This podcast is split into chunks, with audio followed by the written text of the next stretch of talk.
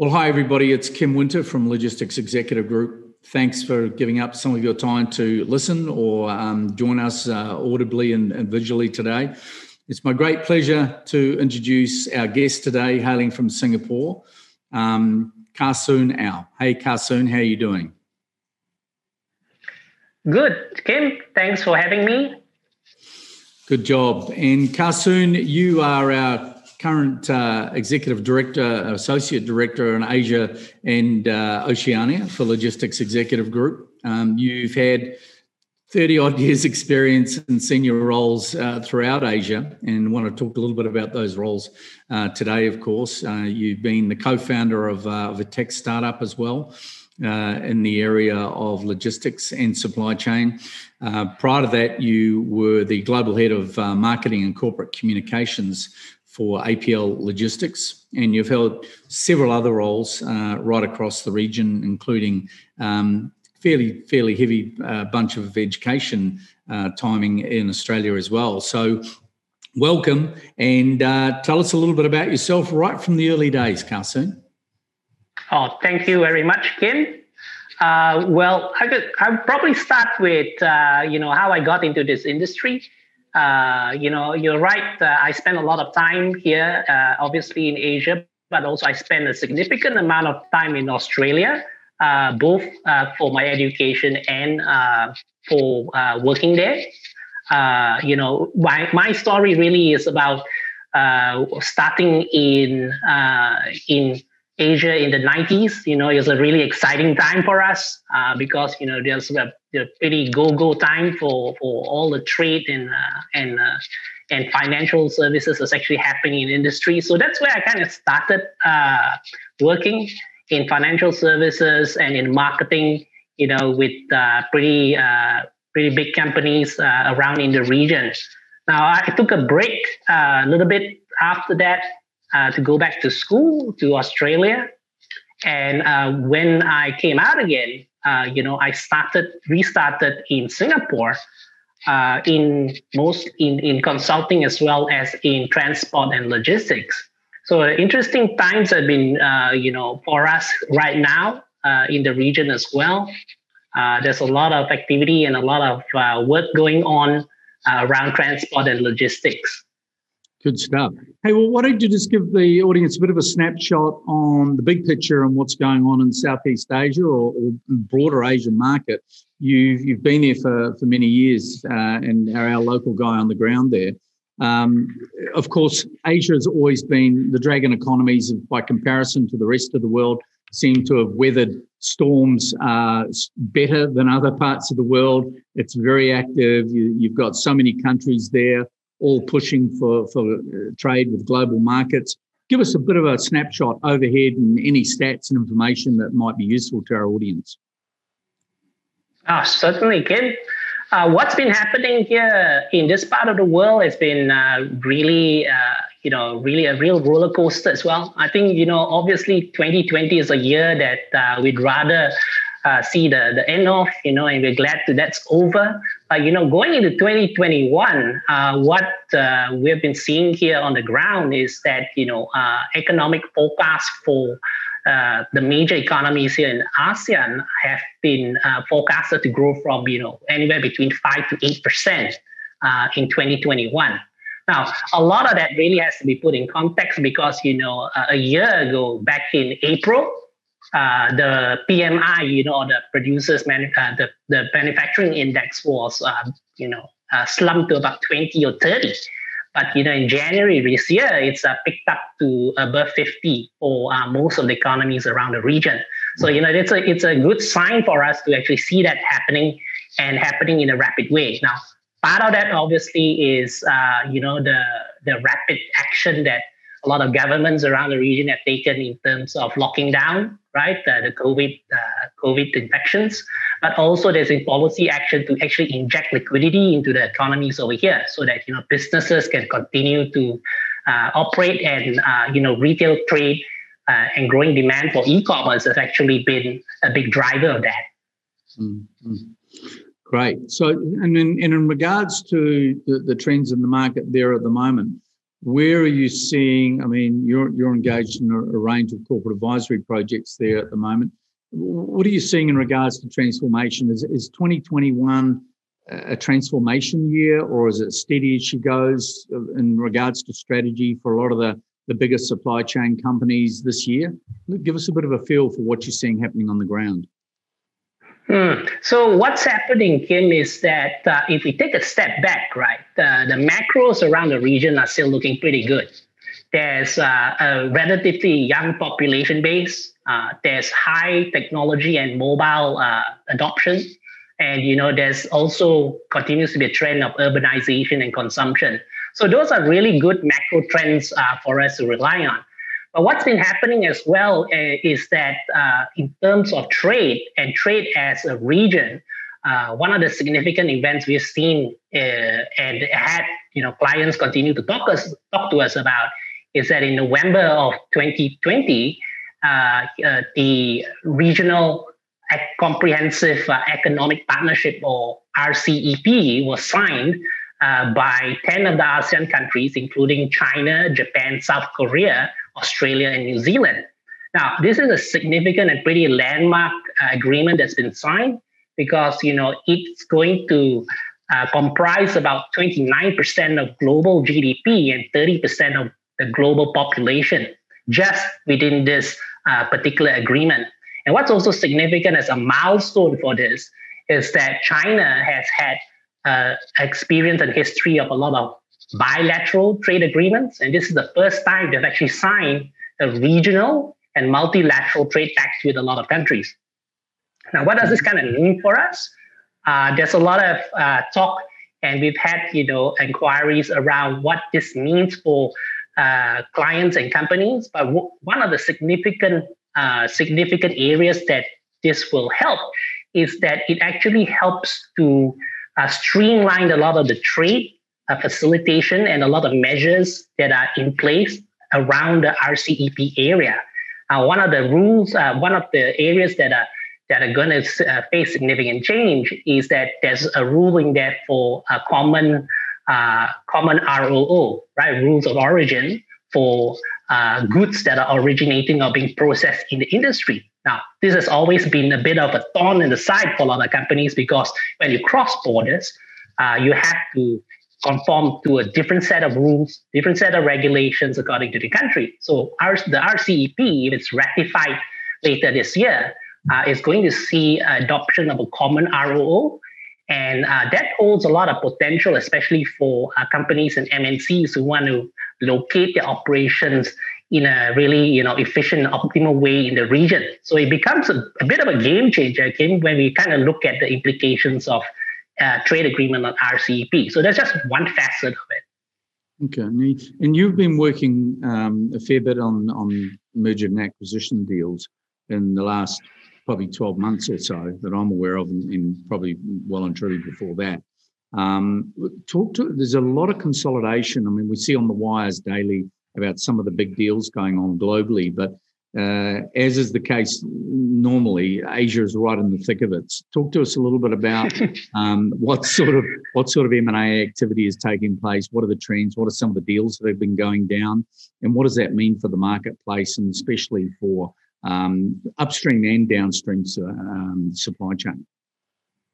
Okay, there's uh, you're right. There's been a lot of activity and a lot of attention given to to the logistics space. I think in the, in the span of the last uh, 12 to 24 months, what we've kind of seen is there's been a wave of consolidation uh, with pretty large organizations involved. Now, uh, some of our viewers will probably be aware of, you know, the tie-ups between Kerry Logistics and SF, for instance, as well as uh, the uh, current uh, situation of uh, the sale of uh, Toll Global Express. Uh, so part of this is some of the areas that, that we are seeing on the ground in terms of consolidation in industry. beyond that, and if we dig scratch a little deeper, we also see consolidation in the cold chain, cold chain across the industry. Uh, especially in areas where uh, countries which have which are large food producers or large food importers uh, have a need for this.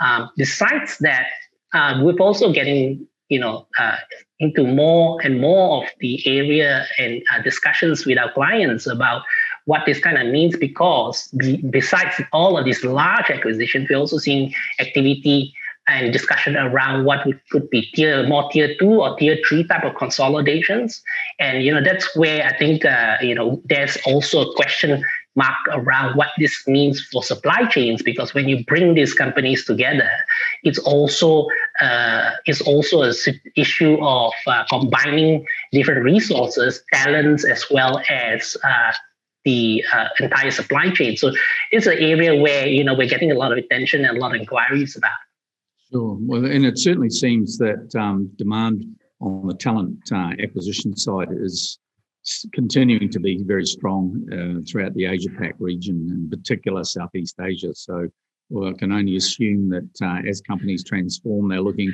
for new sort of uh, more, more, talent coming into organisation. What sort of what sort of talent are you seeing um, as in, in, the demand cycle? Uh, is it technology based? Is e-commerce, is is last mile um, transformation where the talent is going, Well, there are different areas where the demands for talent are occurring? There's uh, a fair amount of demand that's going on for those areas that you talk about, Kit uh, there's uh, a concern, I think, uh, underlying concern that what the COVID situation or the pandemic has really accelerated is this uh, need for uh, more digitalization across the entire supply chain. So, with that, you need a skill set that can actually evolve these companies, and those kind of uh, skills are actually in high demand right now. And so that's one of the areas where we're seeing uh, clients you know, talking to us about uh, how they can insert this type of talents into their organization. There's also uh, a survey and report out by uh, the Temasek and Google, for instance, that kind of shows uh, these trends are here to stay. Uh, about one in three of of the uh, respondents to their report actually are showing that they're first timers to using digital services. And uh, the, um, the number of internet users uh, across in ASEAN have increased uh, from uh, from about 260 million five years ago to about 400 million today. So that's a significant jump. And so, what this kind of underlines is that uh, there are implications for both uh, talent, uh, for addressing the technology issues, but there's also uh, a, there's also a need for talents which can actually handle that change management in specific processes, in specific organizations, and across specific geographies. So I talked a little bit about RCEP. So as you kind of know, the region is not just one homogeneous uh, homogeneous uh, homogeneous country, right? There are different rules and there are different areas where uh, countries continue to have very localized uh, conditions, and that also needs, you know, the kind of uh, fit for market talent that clients are talking to us about. Okay, well, thanks thanks for sharing that and giving us a bit of insight there, Carson. Um, now you're, you're in Singapore. Talk to me a little bit about some of the regulation. I know it's a, a very heavily regulated market, very successful country. Um, historically, Singapore has been an absolute market leader in, in a whole range of criteria right across economic strength. Um, and I see they've done a pretty good job as well um, over there in regards to management of the pandemic by and large. Uh, regulations around trade. Now, I know you and I spoke some time ago about uh, the KCR regime. Maybe you can share uh, with our audience what KCR is and, and what the significance for trade and business is. Oh, I'd be happy to, Kim. Uh, the KCR regime or the known consignor regime uh, is going to be implemented in Singapore in the first half of this year. Uh, it's a security measure to enhance uh, air cargo on commercial aircraft, and it's also a requirement by the uh, ICAO. So part of these this security measure, what makes it different is that you know in the past we've had several other security certifications like you know uh, CTAP, CTPAT, and TAPA, and they've been voluntary in their adoption. But what uh, the KCR is going to be is that it's going to be a security certification that have uh, a lot more stringent security compliance and implementation. Uh, the implication of this is that uh, by uh, participating in the KCR, uh, consigners who register under it will be uh, maintained on a list of, of under the under the known consigner list. And when they ship through Singapore, uh, it affects all cargo that will actually be shipped through Singapore, whether it's in transit or actually coming through. So uh, one of the areas which will have implications for clients is that for those that are on this list, they'll only be subject to random screening uh, of their known cargo because they will have shown that they have adopted acceptable levels of security in their logistic operations. Now, this security will also need to be independently validated by uh, an external assessor. Now, on the other hand, if, if uh, consigners don't want to register as uh, under this list, they can continue with the current operations, but their entire consignment of their cargo will then be subject to a full security screening. So, you know, these are implications which are going to carry uh, pretty uh, complicated, uh, sometimes complicated, or uh, will increase the amount of uh, compliance that clients are going to have to look at. Now, this also will start to streamline in, in what we talked about a little earlier in terms of, of uh, trade facilitation across the across the region being harmonized, right, and having a single ROO under uh, RCEP framework, for instance. So regulators are, I think, uh, from from from what I've been seeing and talks with regulators, is that they're also playing a bit of a uh, playing a bit of accelerated game uh, to also catch up to the reality of how business is being done today and is being done faster uh, it's being done more with technology and is also being done with the aim to actually increase the pie for everybody involved especially when it comes to trade across the region. Awesome. Well it's, really interesting. And, and i note when you were talking about um, the different areas of influence in, in regards to demand for talent you, you, are mentioning heavy reliance on, on tech and the way that affects trade. Um, you've always had a fairly close finger on the pulse in regards to investment in the region um, historically, um, not only from helping to take companies public um, from some of your corporate positions, um, but also around uh, on the M&A and working with venture capital and private equity players. Talk to us a little bit about what the trends are around investment at the moment, um, what direction things are going in, and, and where the investment is coming from. Well, it's a it's a it's a trend where uh, we're seeing that uh, the emphasis uh, of investment in, in technology still remains really high. Uh, but uh, what we're seeing is that early stage investing continues to be pretty strong. That means that you know the at the stage of uh, your your seed or uh, your Series A, uh, but uh, mid midterm uh, midterm uh, financing or investments have started to plateau. Now, part of that is really about appetite in the market for companies that are looking for different types of corporate exercises, whether it's an acquisition or whether it's investment into new businesses.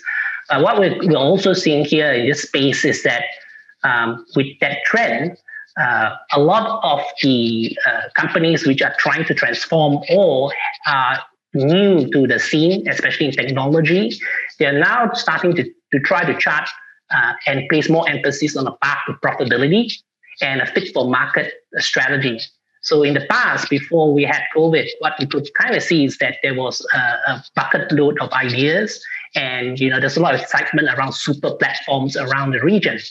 So now what we kind of see is that there's also pivot around that where uh, the conditions today is that consumer habits are kind of changing.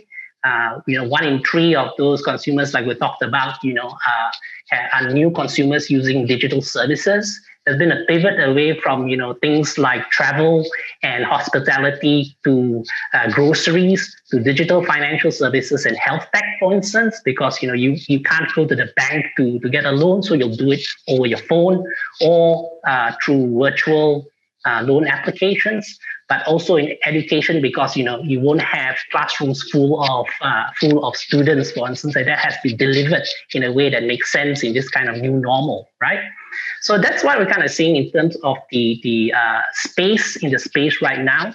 And we already talked about a little bit about you know what what is happening on a, a bigger scale. It is consolidation in terms of, of uh, looking at broadening those networks and platforms across the region. And that implication really is about, you know, taking out the friction from the supply chain that we've seen. Uh, so it's exciting times. And I think that looking ahead, especially with how the uh, regional economies are shaping up, and there's also a, a bigger momentum for vaccinations to take place, is uh, that you know this is going to put us in a good space in 12 months to 18 months down the track. Great. Well, well, thanks for giving us that update. I mean, you know, Asian economies are notorious for their efficiency, uh, for their ability to get on the front foot, to to move quickly, um, and to take advantage of any opportunities that exist on a macro level. Uh, of course, so many emerging economies still in the region, although many of the economies in in uh, the the Asia market, you'd have to argue wouldn't really so much be seen as, as emerging these days. They're, they're fully mature. And we, we talk to Singapore as one of the great hubs traditionally of global trade, um, and it only grows in that stature. Um, we've had an office there since I think 2005, 2006. But anytime I've been stationed there, I've spent 90% of my time outside of Singapore. And I think that's pretty much true from a talent perspective and a leadership perspective for a lot of the companies that are based there. Their executives tend to spend or have tended to spend most of their time traveling. Um, what's the last 12 months meant to that whole process of the travelling uh, executive from a regional office in Singapore. It has been almost impossible to travel to many countries. So, what is it, what impact has that made? Well, you know, as they say, the show must go on, Ken. And uh, it, that's it's exactly that's what's happened. Uh, you know, face-to-face things have obviously been overtaken by uh, digital and virtual meetings uh, you know, phone conversations. And it's never been a better time for us to, to actually uh, have this kind of technology and platforms available. Like even today, right, we're doing a virtual face-to-face interview, and you can do that with technology just off the shelf. Uh, but w- even more important than that, I think, is that it's sharpened a lot of executives uh, and the, the, workforce in terms of the importance of uh, working from home and working from home also means that you need to have a platform and the infrastructure behind that. It's also a different style of management, Jim, because obviously, you know, you lose the kind of social interaction you'd normally have if you were in a group or put uh, put together, obviously on the same floor.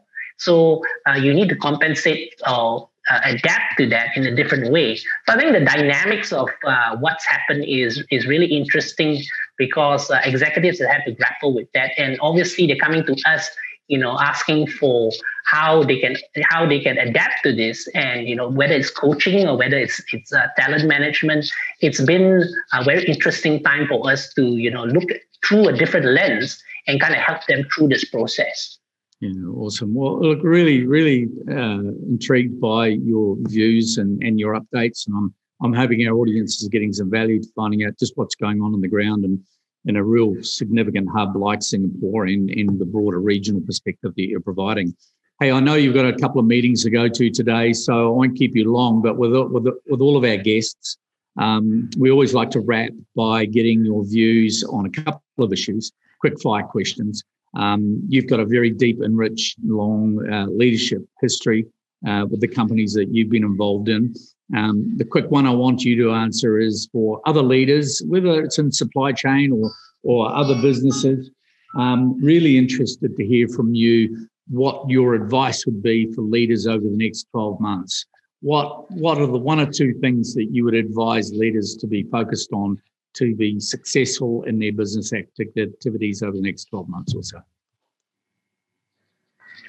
Well, Kim, over the next 12 months, I think that, you know, we'll, con- we'll, we'll, we'll continue to see bumps on the road. Uh, it's not only because we're coming out from COVID, but also because uh, of the new normal of how we're uh, running our businesses, uh, you know, and how perhaps uh, the attention is also the pivot on e-commerce. So my advice really is to be uh, continue to be adaptable, continue to be flexible in what you're doing, especially in this time.